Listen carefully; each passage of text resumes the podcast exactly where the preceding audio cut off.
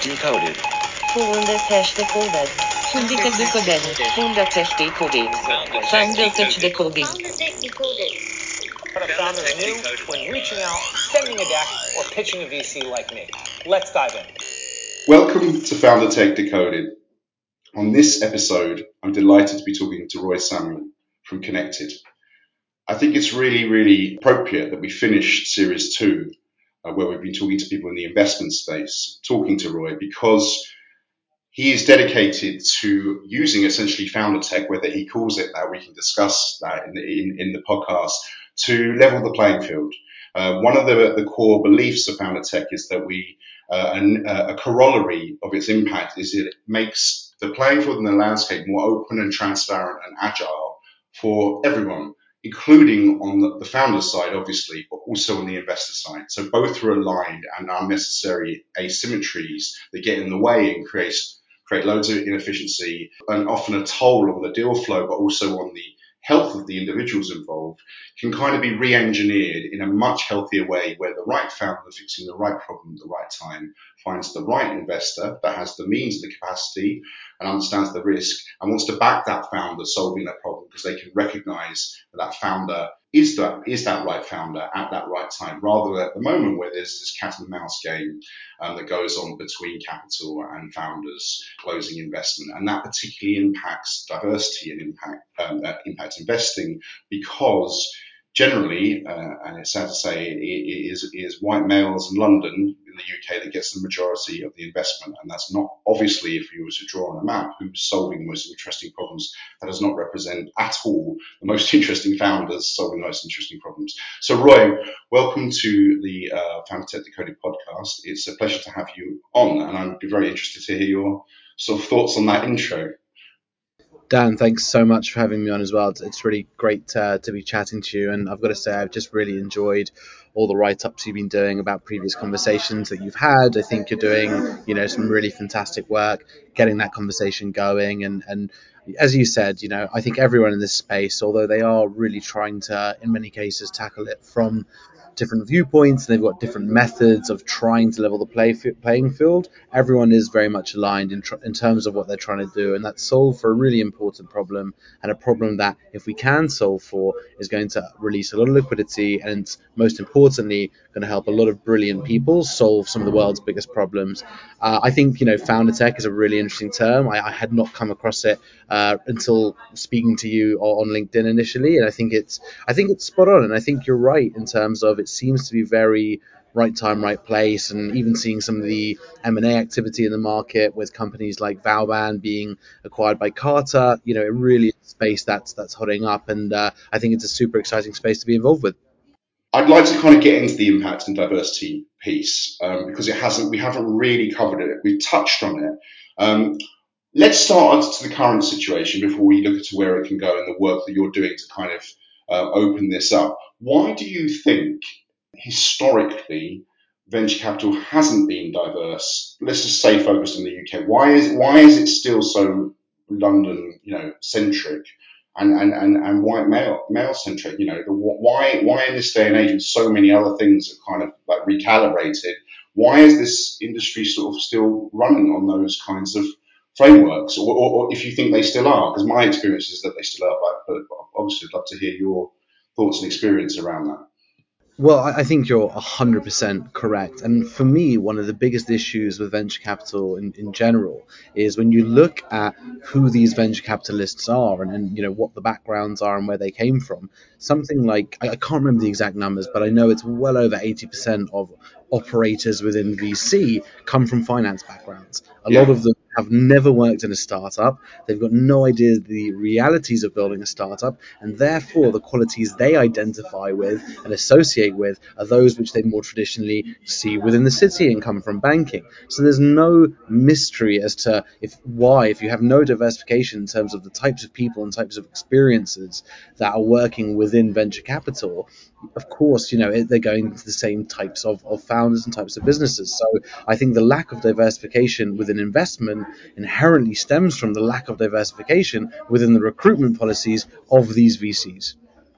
Yeah, that's super interesting. So I assume you know Eamonn Carey, um, who Yes. we, we had a really good conversation with him about founder-driven capital, which addresses this, right? Where so he's part of two funds where the the the, um, the principals are all have all been founders. They've all sat in that chair, and that coupled with the rise of solo capitalists, I think is really interesting in this conversation, where you have people with a lot of wealth, again, who've been founders and probably exited, who have a distinct point of view. I'd be interested if you if you see yourself as this as well. You know, like where where they're going. I I understand the the my my profile. I understand the sectors. I understand the risk, and I can make very quick decisions once I've kind of honed in on a founder that I can recognize as you know highly credible, highly unusual in the way they're seeing the space, highly innovative, and I can act. Yeah, I can back that uh, founder through certainly the first stage of their trajectory. What do you have you seen those kinds of dynamics um, in your experience, this sort of founder-driven capital, solo capitalist, or anything else that's kind of in that space? I mean, totally. And, you know, even speaking from my own experiences, so I, I built a business uh, which I founded in 2013, uh, which is essentially a content creation toolkit. We got very fortunate with the timing, managed to drive it to about 8 million monthly active unique users before being acquired by a gaming company in 2018.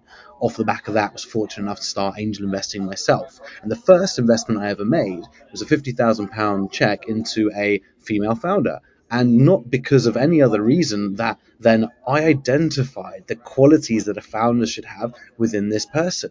You know, it was irrelevant in terms of their educational background or what they'd done before. You know, you know when you've been through that journey of being a founder, especially the early stage when there's no meaningful information really to due diligence. You know, it, it, we're talking about, you know, in many cases pre-revenue, sometimes Yeah. pre-product uh, businesses, you know, all you can go on is the qualities of that individual. And to think that those qualities are, you know, uh, exclusively aligned to, to specific individuals rather than something which anyone can have is, you know, a total fallacy. Yeah, so this has come up again a couple of times recently. Um, so people have called these things obviously signals, founder signals, because you have no, no other information to go on. Obviously, there's this term founder market fit, which is another way of kind of measuring that.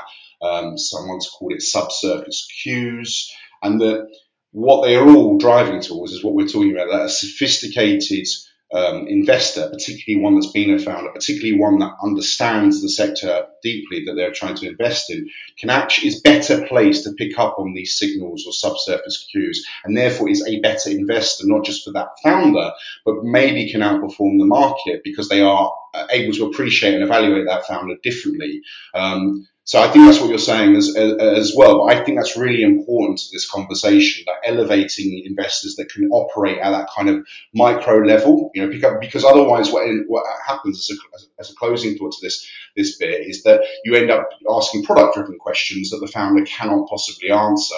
You know, we talk a lot of this about, you know, sort of the, the NPS, the customer lifetime value, all of that stuff that the founder doesn't probably even understand, but isn't useful. And you get that dance between founder and investor where the inexperienced best, uh, investor or someone who can't operate at this level of these signals is asking for this information to try and evaluate risk and opportunity. But there's no information that's valuable there to, to, to give and pass between them. So do you think there is this kind of this wave of, of, of investors that kind of that can speak that language and that founders will start to identify and elevate those investors as being more valuable to them? Yeah, I, I, totally think so. And I'm involved with a few angel syndicates which I've been investing through recently, where everyone is an ex operator, or in some cases still an operator within a startup at a high level. And, you know, I think the, the types of questioning that you see in those environments versus the types of questioning I've seen in, you know, a venture capital environment are, are amazing. Well, a venture capital environment where someone isn't a uh, an ex operator, ex founder. It's it's yeah. almost like a totally different mindset when it comes to the qualities they're looking for. And as you said, you know, the metrics that tick boxes for VCs at one stage are not really relevant at the early stage. And I think because most founders that I've seen and most founders that I've invested in who have gone on to be very successful are those who clearly have a growth mindset. It's not about knowing everything because if you're doing something truly innovative, how can you know everything about it? It's about Right. the willingness to learn, right? It's about the willingness to adapt and, and get better. And that's the sort of qualities you look for because ultimately, especially at the early stage, it's about people. You know, if this is a founder who is humble, who you know knows their stuff, knows what they don't know, is willing to learn, then that's the sort of people who other great talents are attracted to. and that's ultimately what's going to take a company from you know idea stage through to that product market fit and beyond is a really really talented team so if we could do a case study not like you can take out names and, and make it generic but can you talk about an example where you've been evaluating a founder or founders um, where and to just kind of drill into what you look for in those clue those signals those sort of subsurface signals and uh, uh, um, what what are consistently what you look for beyond the, you know a, a, good person, a humble person, a driven person. What are some uh, some more specific things? So, for example, just to just to kind of to, to give it more color, one person has said they look if the if the person has a really astute hiring plan. Um, that's an interesting signal for them. Like they, they actually understand who they want to hire. They may not be able to afford to get those people. But are there anything, any, like really specific uh, cues that you look for?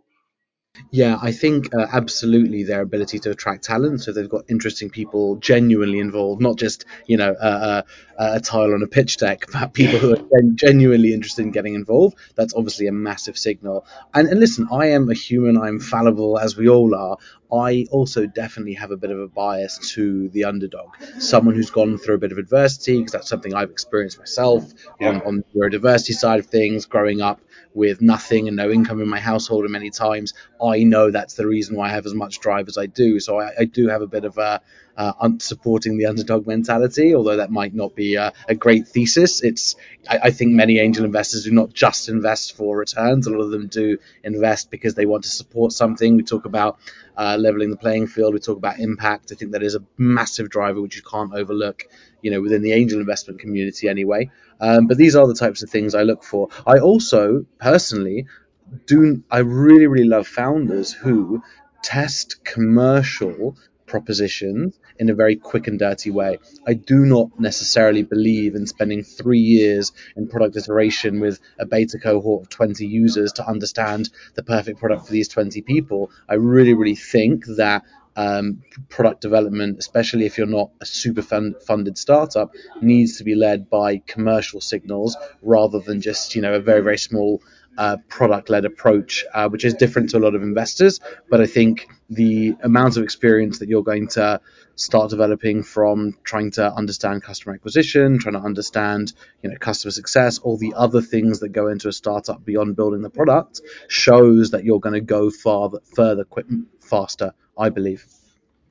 Yeah, so this is one of the conditions. I mean, this is what one of the doors that opened up this conversation for me, or the, this space for me, was that it started off kind of as a twin set between like founder market fit as a concept and then kind of no code, low code. And, you know, I think the fact that it is so cheap and, and, and we, we've, we've talked about it should be a badge of honor, like the less money that you've spent testing your thesis commercially and, you know, just, just traction in general should be celebrated, right? That's, that's a signal that, as you're saying, it's like an investor should really value that because they're, the, the, days of having to raise, you know, several hundred thousand pounds of pre-seed capital to build a product that test those things, I think that's an immediate signal that, that, that, both founder and investor aren't sort of like fit for purpose to really to have that conversation because that's not the way that things work. And then and, and, and beyond that, it's not just about code, is it? It's, it's like testing that could be a pop-up event, testing that could be creating thought leadership for yourself, you know, like doing, giving talks, like test, test, there's, there's many ways, we come back to it again and again, that, that actually a founder has quite a lot of agency over. Um, they don't need permission. They can start to send out these signals and elevate them to kind of like, I'm the founder to be solving that problem. And I think one of the reasons why this conversation is now uh, opening up is because we are decoupling ourselves from that bias of, oh, well, you have, you know, you have to code a platform yourself that fixes this problem and have a team that does that. The, the lack of kind of emphasis on the decre- obviously there are some things where that is still very relevant. You know, whether you are deep tech kind of problem, you have to do that. Sure. But for the majority of e-commerce, SaaS kind of things, that's becoming less and less relevant. And I think that's part of the sort of tectonic shift here. Is like it, once when everyone was wed to that, then that was how you would measure a founder, right? Now that there is, now that you don't have to expect to see that, and you can value almost, like I said, less capital to solve the, the to test the problem as big, wide as possible. I think that's a fundamental sort of, you know, like dynamic of this conversation and why it's why it's ready to shift. Would you would you agree with that that that thesis? Honestly, I could not have put that better if I tried. Genuinely, you're you're so on the money with that because the amount of accessible tools that there are that are free to use that can get you well on your journey without ever needing funding is insane. Now, when I speak to founders and I talk to them about their plan, and they and I'm saying, you know, where are you with traction? What you know, what's going on? Doesn't necessarily need to be monetization, but just any sort of validation and they say, well, we can't do it until we raise the first bit of capital. It's just not true. I mean, there is so much opportunity out there. We live in a society where there is nothing stopping you now, and, I, I, I couldn't agree more with that. And I think, if anything, one of the benefits of this, at least perceived downturn in VC investing and angel investing, although it's not something I've necessarily personally seen, is more of a focus on, well, what can you do with as little capital as possible to prove that this is going to work and prove the business fundamentals rather than let's go raise 20 million off the bat and see what happens. So I, I think I think you're you're spot on, Dan. So the, the, thank you. So there's the dot. You know, you can connect what you've just said to the beginning of what you said. So if you have these sort of um, financially driven VCs, right, that's much harder for them to evaluate what we're talking about because it's the, the, the metrics just aren't there, right? The, the, the, financial signals aren't. So they, they're finding now, and maybe all these dots are connected, which, which I hadn't seen before, that if, you, if, if those people who used to have the purse strings are less able to assess accurately um, and one of the other things that set, set this conversation in motion was that I started to hear that investors were having a signal to noise problem in their funnels, that there just wasn't enough quality coming through that they could assess through traditional lenses. Therefore, they couldn't turn the thousand, I know it's a small funnel, you know, into the 10 things that they backed or 40 that due diligence, 10 they backed, one that won. Those sorts of ratios stopped working. What I'm now maybe saying and thinking like from this conversation is that one of the reasons that that stopped working is not the quality of founders in the funnel, but it's that the, the VCs themselves don't have the lenses to evaluate the quality in that funnel, which is a slight nuance, which but that's super interesting though. Like it's a really interesting kind of development. Yeah, yeah, it, it's really, really interesting. And I think now more than ever, it's you've got to hustle for that first bit of traction because that's that is the language the VCs will understand. And you know, whilst the VC system needs a lot of updating and needs a lot of you know uh, uh, change, whilst it is in the current state that it is, you've got to do what you can to go and get that traction. And I think as well, I speak to a lot of founders. If there are any founders listening to this, one of the lessons that I've learned is, you know, if you're scared of burning early customers, you know, you're probably not in a big enough market because ultimately when you're looking at things on a cohort analysis basis you need to have meaningful cohorts. They need to be getting better and you know better time on time and cohort by cohort. But if you're scared of putting it out there and you know scared of trying to make it happen in, in the quickest and dirtiest way possible you're just going to fall behind. So i think uh, you know it's all it all seems to be a, you know coming to a bit of a a bit of a head, but in a really positive way for people who are just trying to get on with it and make things happen. Yeah, so so uh, I'm, I'm connecting dots as you're, you're, speaking. So one of the interesting things then is that let's take why why are founders and startups traditionally backed? You know, where why do you give a founder a large amount of capital to solve you know or innovate a problem? Let's say in a well-established sector like travel, just for the sake of it, or banking. You know, um, why do that? And the reason has been traditionally because they you know the, the startups are nimble, adaptive in a way that sort of you know the larger players aren't. But I think what we're actually saying is that there's a new type of founder where they are an agent that can operate at this kind of subsurface level. And as you just said, like they can kind of burn through customers or test things very, very quickly. That it's like it's like this first initial bit is being re-engineered. And I do see this is where founder tech has the most value because if you can give founders these tools for this initial bit, so everybody's on a level playing field. What you're going to do is uh, elevate the best founders, right? That, that, are kind of demonstrating. We don't really have the language for it yet, but it's, it's, it's even more than founder market fit. It's the it's the capacity to to make things happen in this early stage space. And I think that's super interesting. I think it goes back again to the diversity, the impact, because it just kind of drags everything along with it. If you see what I mean, it kind of goes. Well, if you if you can demonstrate that, that's actually now the really hard bit and therefore, if you if you're consistently demonstrating that over, let's say, three to six months, you will be noticed, and capital will move towards you. But that's that's different from before, I, I think, and I think that's where I think the founder tech uh, tools add the most value. Uh, again, love to hear what, what you think about that. Yeah, I think you're totally right. And I think with the amount of great signals that uh, a business or a founder can have at the early stage, there are still smart ways of presenting and structuring that data. You know, you still do need to speak the language of investors and appreciate that they want to, you know, no no investor invests in a snapshot, or very few do. They invest in a trajectory. They want to get to know the project. They want, especially if you don't have a track record, you know, if you're a first time founder, you need to build that track record with investors. How do you do that? Is you let them know what you're planning on doing and then you do it. So you show them that you can execute on the plans that you're laying out, and you can they can sh- they can see that you can go and get traction. And there are so many great ways to do that at a very early stage. One of the most powerful metrics is the waitlist.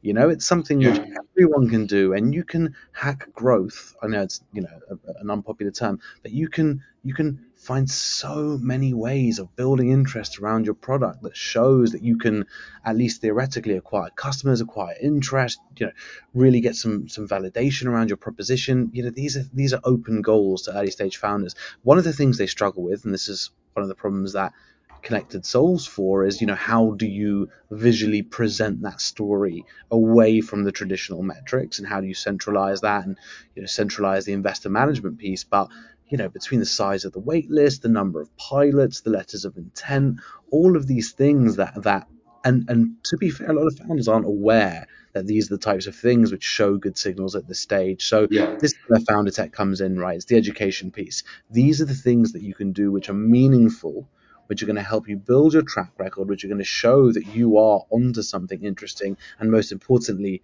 can execute. Uh, and, that's exactly where the founder tech comes in, right? It's giving those tools, giving that education, and giving that opportunity to, for everyone to understand what do I need to do to look good? What do I need to do to get better? So I think it's a it, it's, it's a really nice use case of, of founder tech. So let, us get into the specifics of how Connectd. Would you would you say that it's a founder tech platform in, in that regard? I mean, I don't want to put words in your mouth, but you know, like, is it? It feels like it is, but you know, would you see it as that? If, if not, what, why not? Why isn't it? And and then, you know, how does it start to address these problems? If you can get into a bit of detail around that. So it's really interesting. I mean, when I founded Connectd, so I, when I was a founder, I was always great at investor relations. So my assumption incorrectly. My assumption when I started investing was other founders are very good at investor relations. I found out very quickly that that's not always the case, um, and I also found out how quickly, you know, it makes a huge difference in terms of the prospects of that company. You know, if a founder is going quiet on its investors versus, and I can see this in my own portfolio, versus founders who are keeping investors in the loop, sharing problems, sharing everything else, you know, there are there really seems to be a very different success rate.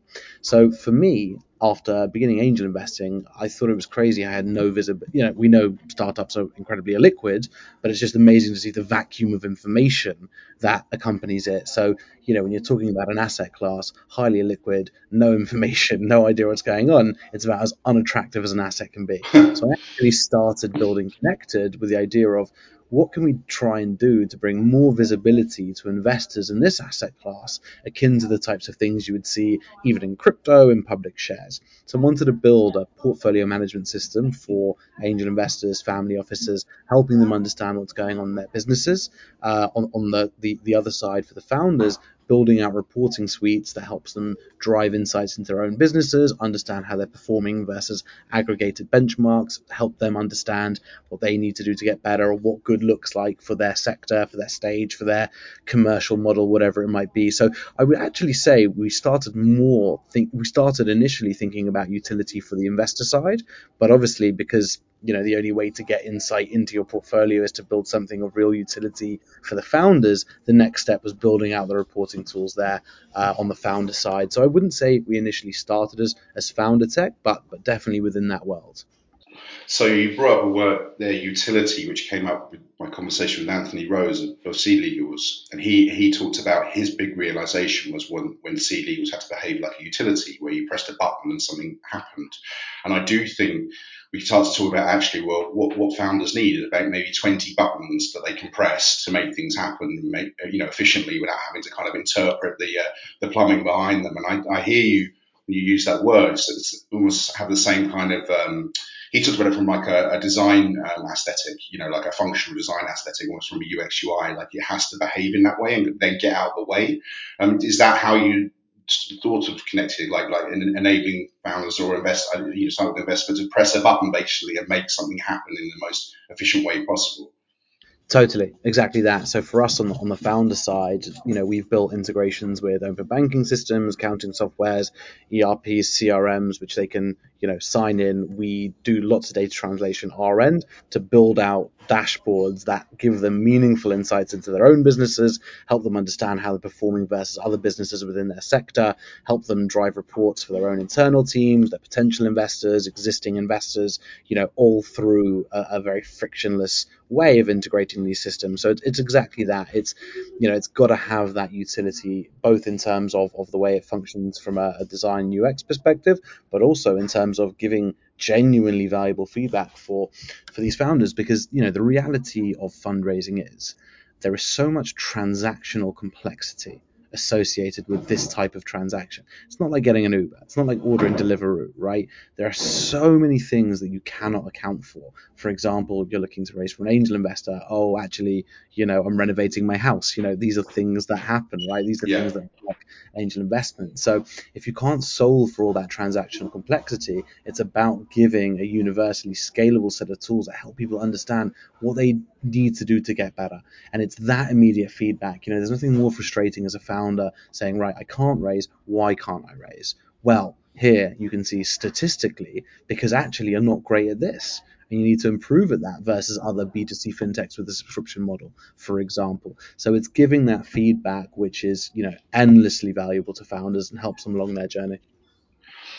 Yeah, do, do you include in that? Because one one of the things people think is old founder tech's a free for all, right? Everybody can, which is true, of course. Everybody can access these utilities, and, and, and if you if you factor that out over the next few years, it, it really does sort of uh, open it all up. But one of the functions of it as well, if we're kind of talking about this this initial bit of the journey that's being re-engineered, is to help founders also evaluate and come to a firm firm conclusion, excuse me, of I shouldn't be doing this I shouldn't be doing this because I'm not the right person. And there's 10 other people that are better than me solving this problem. Or it's not the right time for me in terms of kind of you know, where I am in my life or, you know, my well-being or my risk capacity.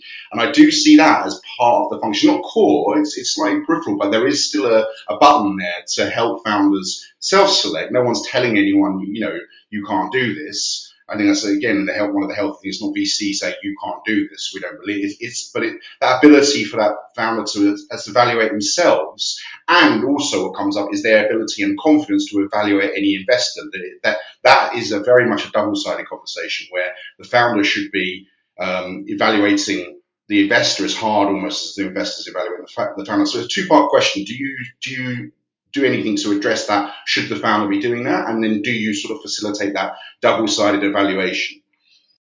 Uh, yeah, it's a really good question. So I think it's a very, uh, it's very, very difficult on the first part of that. Uh, you know, tell a founder they shouldn't be doing something. I think you can statistically demonstrate to them that they might not be performing versus their peers to a certain extent, and they can come to their own conclusion.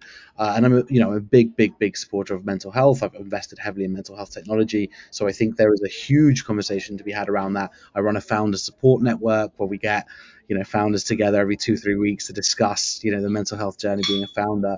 Um, and one of the things that we do at Connectd is we do plug in advisors as well, so founders can use Connectd to find advisors, mentors as well, who, who can give a bit more of the you know human element of that although it's something very difficult to productize so it's much more a connection piece. Um, so but i think on, on, on the second side absolutely you know the due diligence going both ways is incredibly important. Um, you know vcs get a bad rap for, for many many things but even the worst vcs still have a brand to uh, protect. They have guidelines. They're still working for a company. Some of the worst terms, some of the worst behavior I've seen uh, is from you know private individuals. You have angel investors, but you definitely have devil investors as well. Uh, I'm sure we've all, all seen those terms. I've never heard it called that. I was literally talking to a founder before we, we spoke, and I was trying to describe that and saying that's worse than having nothing. Oh yeah, absolutely. I mean, it's it's it's insane. So yeah, absolutely. The ability for founders to do research, um, and, and obviously we have to take through our investors through KYC AML processes. You know, it's it's it's something that we've got to do, and we're, we're very proud to do to make sure that we're you know doing some of that vetting there. But ultimately, it's it's um, something which founders need to start being able to evaluate themselves. Right? Is is is this does it feel right? You know, often you just got to trust your gut. Um, but it's a really it's a really really interesting concept in terms of the the the sort of double evaluation piece. But absolutely, you know, you need to do due diligence on on anyone who's offering you cash. Totally. It is, it's, again, it's making the conversation transparent from both sides. And I'm, I'm aware of our time. Um, is there anything specifically for founders listening to this around Connectd that you would just sort of like do a shout out before we kind of close with the APIs? Is there any, any, obviously we'll put like, you know, your LinkedIn in the show notes or anything else. Is there, is there a way people can um, connect with you or, or, or the platform? Just if you can, if you can give us that, that'd be great. Yeah, absolutely. Well, everyone who's interested in, in what we're trying to do in the ecosystem, have a look at connectd.co, uh, although it will be connectd.com in the next 10 days, so you can you can have a look Congratulations. there. Thank you. Um, but otherwise, if you're a founder who is struggling on the mental health journey and, and wants to reach out, we are running a founder support network, which is something I'm very, very passionate about, and people can reach out to me on LinkedIn. I try and respond to everything. Okay, cool. Um, Right, so let's close on API. So people, books, events, uh, founders that you look to uh, as sort of informing in your perspective around this kind of evolving conversation. Yeah, absolutely. So, so one of the people who's been very influential to my founder journey since I met him back in 2013 is a guy called Greg Isenberg. Um, Greg founded a business called 5BY, which was acquired by StumbleUpon, uh, then founded a business called Islands, which was acquired by WeWork. And he is, you know, really the definition of, you know, how you hustle, build traction, build community, at, at, a very early stage without necessarily raising the capital and you know doing some amazing stuff in web3 at the moment. I recommend everyone to follow him but you know it's all about community building. It's all about thought leadership and you know more and more as time goes on the blurring between company and founder and you know founder brand versus company brand. I think he absolutely nails that. So uh, definitely someone worth checking out and subscribing to his uh, his newsletter as well. Awesome. Um, well um, I think we'll wrap there. It's been honestly, it's been like connecting dots in real time, which is really nice because this closes out series two, and so I think a lot of the ground that we've been kind of working towards has come together here. So it's been a real pleasure talking to you, Ryan. I, I really appreciate it. Um, and and and yeah, I just think there's, there's there's so much opportunity here, right? Once you see it and frame it, and we're only at the beginnings of that conversation. Dan, thank you so much for having me on. Really loved it. Appreciate the time as ever, and we will chat soon.